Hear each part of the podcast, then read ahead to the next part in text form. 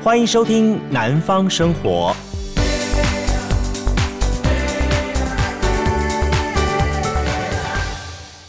Hello，大家好，今天是二零二一年的八月九号，礼拜一，欢迎收听《南方生活》，我是杜伟。呃，今天《南方生活》每逢周一一样提供给大家最新的南方的生活消息。好，呃，东京奥运才要正要进入到最后的 ending 了，所以呢，在这段时间。简直是全世界都为了这个冬奥而疯狂，好像大家都经过统计之后，可能冬奥要赔四百亿美金，哈，听起来很大的数字，哈。但不管怎么样呢，冬奥确实是吸引了全世界的运动人士的这个关注跟注意的焦点。相对的，也因为这一次冬奥呢，台湾选手表现得非常突出呢，让台湾呢最近也几乎大家不管在任何的啊食衣住行娱乐，全部大家都在疯运动，哈，呃。也相对的，哈，基本上我们现在不管是台湾的任何的东西，都希望能够借由这个运动呢，能够带一点跟风，给大家一点新的素材。比方说什么呢？比方说议员质询的时候，高雄市有个议员哈，最近呢，在这个高雄市议会在质询的时候呢，就说，呃，由于呢，我们的这个戴资颖小戴在东京奥运拿下了银牌。那之前呢，他打这个羽球的地方就是高雄市的盐埕活动中心，所以呢，他建议，好，这个地方呢，将来能够 BOT 的方式重新去运用它。那尤其是他说，这个高雄打羽球的人确实很多，再加上小戴的之前的故事，可以变成一个故事馆的方式。所以呢，他建议在馆内呢，除了有打羽球的资源提供之外呢，将来好还能够变成运动中心。除了羽球之外呢，还能够做多用途，比方说可以变成小戴的故事馆。嘿，听起来好像很不错哈。另外一个消息也同时引起我的注意了，就是说冬奥的事情也就马上闭幕了，然后这所谓的题材题材呢，也被房地产业者呢给关注到了，也觉得说好像也应该可以这么做。比方说呢，在高雄鸟松这一带，以前鸟松呢去强调说房地产要能够清新起来，那大家强调就说 OK，我的这个呃灯光好，气氛佳，我湖光山色，我我是临近这个好澄清湖第一排，大家会这种这种看法这样子。但现在呢，你晓得吗？鸟松的高档的这别墅哈，别墅区呢，他们吸引大家的房地产的方法是说，我告诉你，我这边呢盖了一个好，盖了什么东西？盖了私人的综合的羽球运动馆中心，好，另外还有经营的高尔夫球练习场的中心。不断的建商也开始思考，也同时看到这个商机，觉得我们可以用运动这个运动这个元素呢，去创造一个新的话题来吸引大家啊。所以说呢，呃，目前呢，好，这股风潮。也从民间开始呢，让政府单位开始关注、注意到了。呃，怎么说呢？就高雄市政府现在包含了市长陈其迈，还有包含了这个呃刚刚成立的哈，刚刚成立的运动发展中心。哼，高雄是一个运动发展中心了啊。那么也在高雄呢就商定了，高雄市呢要成立一个运动城市的概念。那同时呢设定了高雄市有十个地区。好，要作为这个国民运动中心，那十个地区当然先要盘点了，盘点我们手上有什么样资源这样情况。于是他们想到几个东西是高雄市现有的。好，比方说什么呢？比方说第一个东西，高雄市的中正纪念馆前面这一块，好，中正纪念馆，还有包含了中正体育场，还有国，还有这个国际游泳池这一整块地方，将来如果发展成为叫做极限运动中心的话，诶，这是一个很不错的 idea 哈，这是一个。第二个东西呢，就是现有的阳明国中的溜冰场的地方呢，他把地方重新拆掉、重新盖之后呢，也希望以这个 OT 的方式呢，去参考目前高雄的这个汉神巨蛋跟小巨蛋合作的模式呢，在这个地方能够成立一个综合了包含了食衣住行娱乐还有运动在一起的一个运动中心，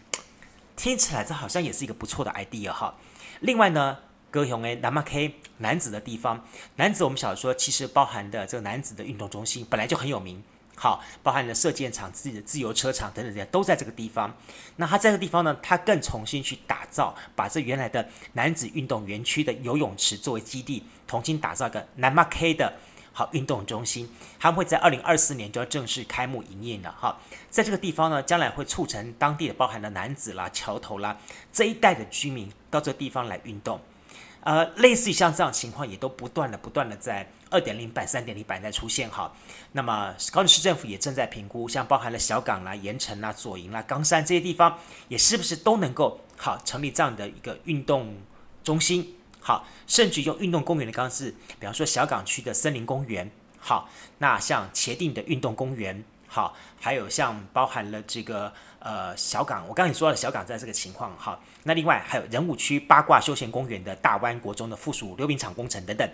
你会发现说这股运动风在高雄市各地方都在不断的不断的推广出去，大家也都在看到了这股运动的商机，好像是觉得运动是所有高雄的这个文资馆，或者是高雄所有的旧建筑要重新去改建一个。好，最好的一个重新去翻修的理由，或是救命的原因跟理由，为什么这么说呢？我找一个资料给大家来分享一下哈。呃，这个民间对于经营这所谓的运动中心这类型的地方，那比方说好了，就房地产来说，好，房地产来说，原来在阳明国中那一带，阳明学区大概屋龄五年以下大楼单价在二十五万上下，十到十五年大概二十万之内。好，也是二十二十五万之内。那如果说因为阳明运动中心这地方成立了，让它变成另外一个像高雄巨蛋这样的方式，在那个区域发展起来的话，那基本上那里的公寓或者是套厅处的楼层应该会有一个往上翻两番的一个情况，甚至会吸引很多建商愿意去把那样的闲置空地，好，或者是一些老旧的空地宅子，然后把它重新去翻修盖起来，去创造一股新的建商的商机出来。这其实也就是我们所建商他们一直所需要的一个理由，理由在这个地方。嗯，任何东西他去炒作它，一定要有素材。如果没有素材的话，那他们也就 也就操作不起来了。那我我们讲讲讲讲到这地方，你可能会突然觉得说，哎，杜伟，你讲的好像好像瞬间我们觉得说，运动中心已经变成了呃，不只是高雄，甚至于是呃。这么说好了，不只是高雄，好，甚至是整个的南台湾，甚至整个台湾，大家一个很重要的一个方法，好，改善这个蚊子馆的方法，到底这样子风潮起来，这样子的思维跟想法，到底对还是不对呢？嗯，我们来参考一下好了。目前全台湾做国民运动中心做的最好的叫市运动中心，应该是在台北跟新北的这两个地方。那台北跟新北基本上他们都已经做到是区区都有的情况，好，也算是蛮厉害的。那再加上它本来就是那些民间私人的这种所谓的呃运动吼连锁中心，好，那什么包含像什么健身工厂啦、窝菌啦，还有馆长啦，还等等这些情况，其实在这个六都的都市里面。运动的风气本来就是存在着，然后呢，这些的建筑物如果能够把它做这样的运用，其实也是好事。呃，为什么呢？我们可以从这几方向来看一下说。第一个东西，如果好，如果我们先把比较一下好了，好，就是传统的这个所谓的呃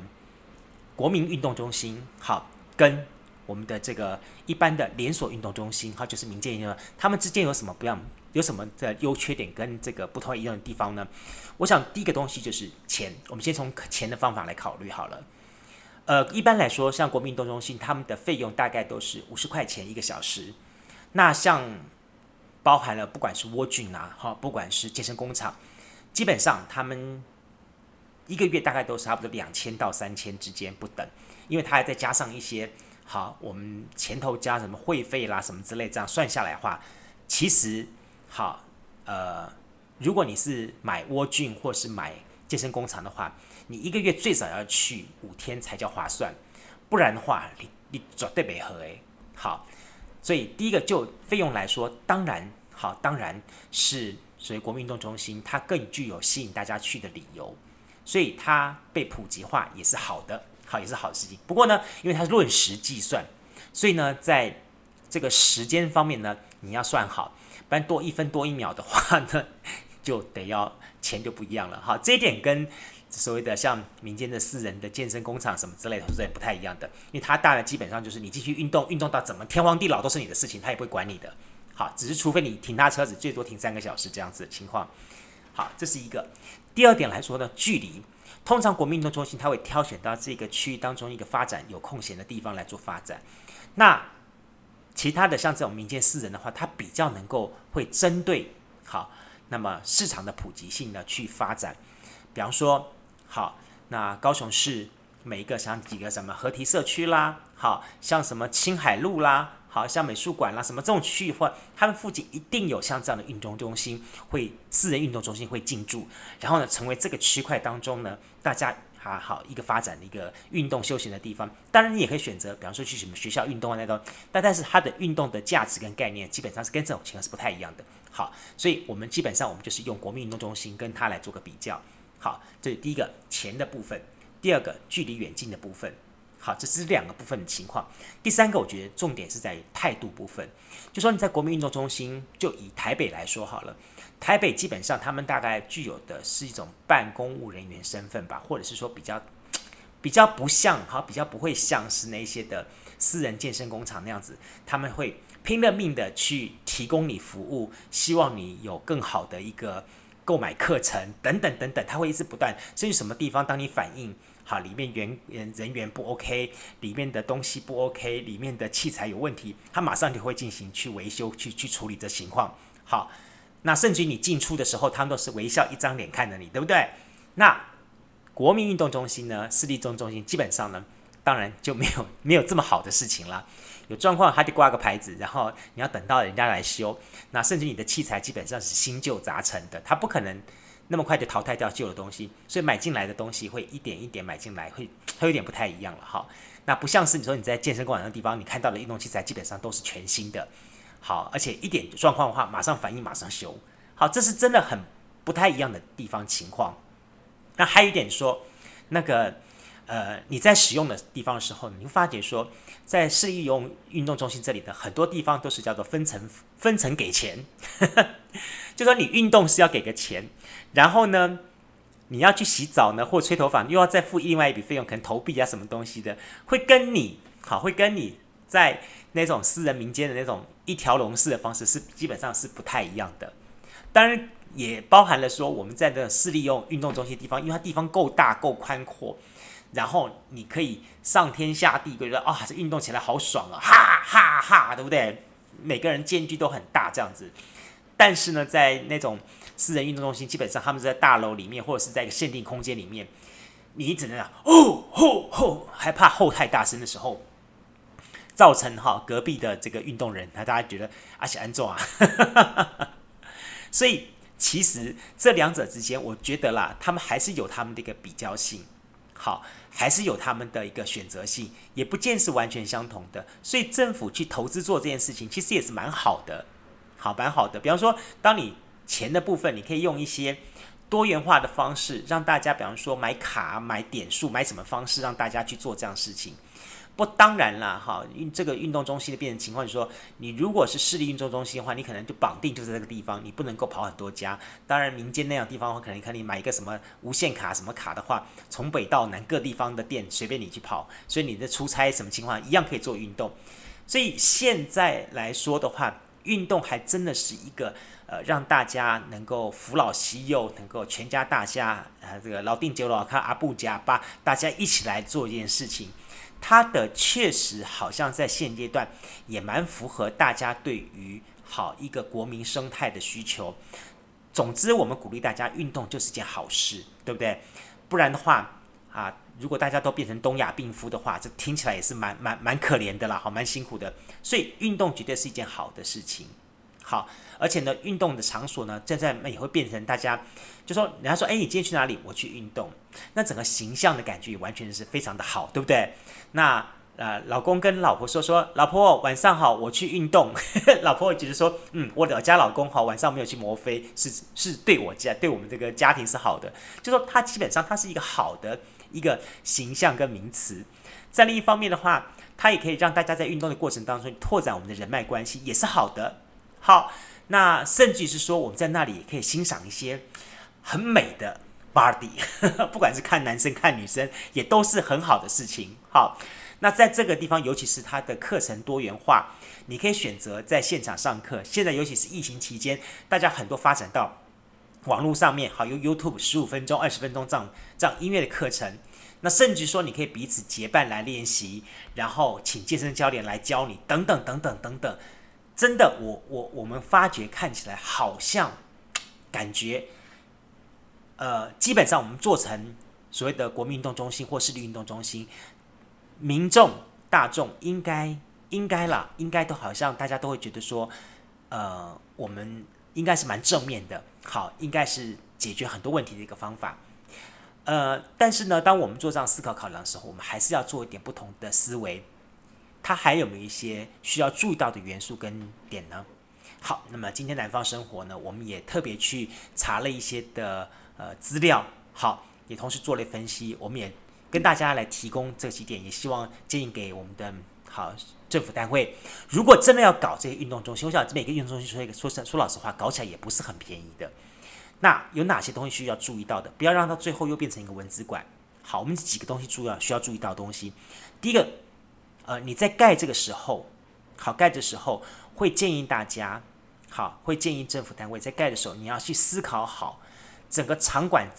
它到底是为了什么而去盖。好，为了什么而去盖？比方说，像我们的国际标准游泳池，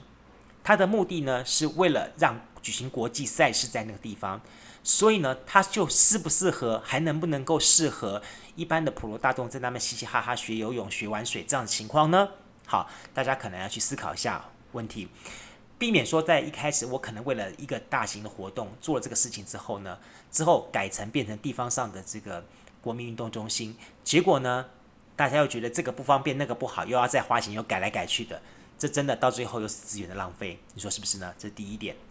第二点来说哈。现在不管盖什么建筑物，都要强调环保、节能、减碳，而且呢，结合周边的生态资源的景观，那由绿建筑的概念方式来做。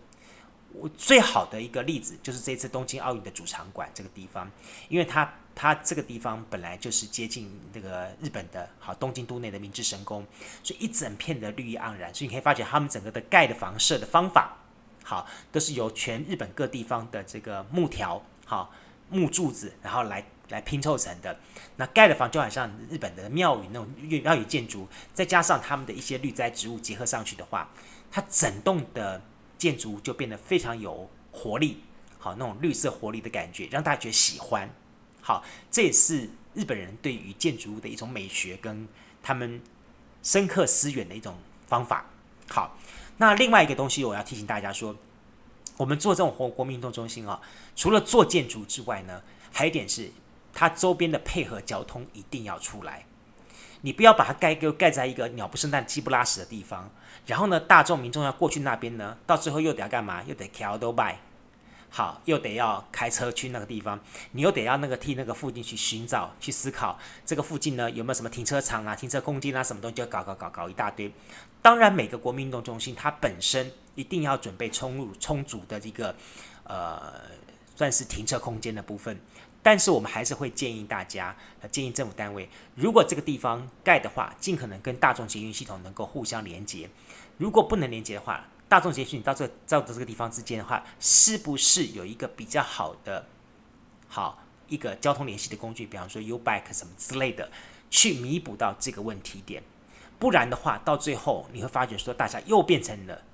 为了停车空间骂翻头，你说是不是呢？好，尤其是说我刚刚前面一直讲掉了。就说你一开始这个地方如果定位的目标，它定位在是一个社区运动场馆的话，如果是社区的话，那么你就不要对它做太多的呃投太多高昂的投资跟跟设施的设建设。社区的人有社区人的需求跟要要的东西，它跟那种什么国家级竞技场所是截然不同的。好，请不要又是说，哎，我小港盖的为什么要盖的这么大？啊，我为什么在男子就盖得这么小？为什么什么什么？它每一个社区，我相信有一个他自己的使用的一个概念跟想法，这一点真的要大家好好去思考一下。其实我们可以参考一下日本，日本在横滨，横滨这个地方，它运动风气很鼎盛，十八个行政区当中就有十九个运体育中心。好，所以呢，那么他们整个展现的情况呢，就是以简单实用做考量，它不会。多做很多其他不必要的建设设施，去强调它的高昂价值性，反而他对于社区上的民众，他所喜爱的一些运动，比方说打篮球、羽球、桌球、游泳、健身这种东西，反而去扩大它的相关设备。对一些比较高难度的事的的，或者是比较少数人用的东西，或者是太过于专业的东西，他就不去强调了。这样子反而促成到它全年度的使用率是很高的，民众愿意去使用它，也愿意去亲近它。我觉得这个就是很好的一种方法。好，那特别是像这类型的运动的产业发展起来之后，一个场地它建造出来之后，它一定要什么？一定要相关的搭配措施啊，包含了管理的人员，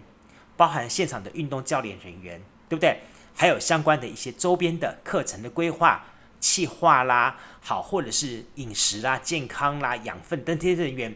其实这些东西都是一个很好的带动周边的产业发展的部分，也刚好可以借这个机会。因为运动中心的发展，让好让很多的学校借着机会呢，把他们学校的课，把他们学校的课程或者学校的系所的原来的核心目标做一个转移，做调整。如果能够朝这样的方式的话，它就是一个好皆大欢喜，就是一个大家都能够共同发展一个很好的一个做法。好，所以我们就跟大家来做了这些的分析讲解之后，我们也希望说说高雄来发展运动中心是一件好事。但是呢，不要又只是光顾的盖建筑物，不断的去盖，然后剪彩，然后又在议员们大家拼命的在比啊，我盖什么你盖什么，所以我怎么怎么怎么，请大家好好摒除这些的问题点，我们去好好的规划，设定每一个国民运动中心，它的目标核心价值是什么？我到底为什么要盖这个这栋？然后盖了这栋之后，要服务对象是谁？好，把这四构思想好之后，再去做最好的设计跟预算的规划。当这个东西落成的同时，也要把周边的，好，包含了交通的设备啦，还有周边的好产业链的设备，特别是学校资源的这一块，或者是我们的医疗单位资源这一块，能够把它 link 起来，那么这个城市就能够因为这个运动中心的设立而产生一个好的、一个很棒的一个善循环。这是我们在这个地方衷心的期待，这也是很少说说我们南方生活哈，在我们节目当中，除了跟大家来讲解好每个礼拜一我们的这南方生活消息之外呢，也希望大家呢也借由我们今天的分析新闻之当中呢，也听到了杜伟对这个事情的一些的观点跟论述想法啊，不晓得是不是你也认同呢？呃，如果你也认同的话，来跟我们留个言吧。你觉得高雄市十个区，好，呃，在你所处的哪个区？你觉得设置什么样的一个呃国民运动中心，你觉得最适合呢？比方说三民区阳明国中的地方就很适合设立一个溜冰场的运动中心。好，那你觉得在你家的什么地方适合设立什么样的一个运动中心呢？一个什么样的运动最适合你的这个区域跟社区呢？欢迎大家留言给我，不管是在 Apple Podcast 上面留言给我，或者是说你可以在脸书粉丝团或 Instagram 上面留言给我都可以。好，在此之前呢，我们也看到了很多我们的朋友们都愿意在我们的留言当中来跟我们做互动，我也非常非常的感谢。好，那么甚至于我也知道说，其实大家每一次的留言都很希望说我们有一些的呃互动跟想法哈，那跟大家来做回复。好。我下一次呢，我挑一天也特别跟大家来做一个互动。那刚刚好好从礼拜天开始呢，就是一个 算是一个蛮特别的月份开始了哈。农历的七月一号，也是国历的八月八号。那昨天好，有人说刚好父亲节又是鬼门开，所以叫做这一天原来爸爸叫死鬼死鬼节，大家一个开玩笑了，但。也很有意思，相对也因为这样的情况，让我觉得今天礼拜一是我们南方生活呢，就跟大家来聊聊高雄市的这一股好运动休闲中心的这股风潮，也提出我的一些的观察跟看法。当然我知道，其实包含了台南、屏东也都在这么做，各县市也都在这么做，但是也希望大家在做的同时，也能够先思维好，我们浅浅的今天提出我们的一些想法，千万不要让它变成了又是一个。呃，你知道吗？又是变成一个那种观光莫名其妙的地方，或是蚊子馆了。这一点，请大家，请我们的政府单位多花一点心思，拜托拜托了。好，那相对了，在明天的节目当中呢，我要跟大家来邀请到了，呃，来自台南的明玲蕾丝，好，这一对林氏姐妹花，然后她们很有意思，两位林姐姐会在我们节目当中跟我们谈到了台南明玲仿蕾丝哈。那么他们的相关的故事内容，那另外呢，礼拜三、礼拜四的节目当中，我们一样的好，这礼拜刚好可是这农历七月鬼门开了，我们就跟大家聊一聊，让大家起鸡人损的都市传说吧。OK，好了，感谢大家朋友们节目收听，每个礼拜一到礼拜五我们的南方生活，杜伟与你空中有约，祝福大家，我们明天见，拜拜。加入南方生活，勇敢选择过生活的开始。欢迎关注南方生活 Spotify，以及按赞留言分享脸书粉丝团。南方生活，我们下次再见。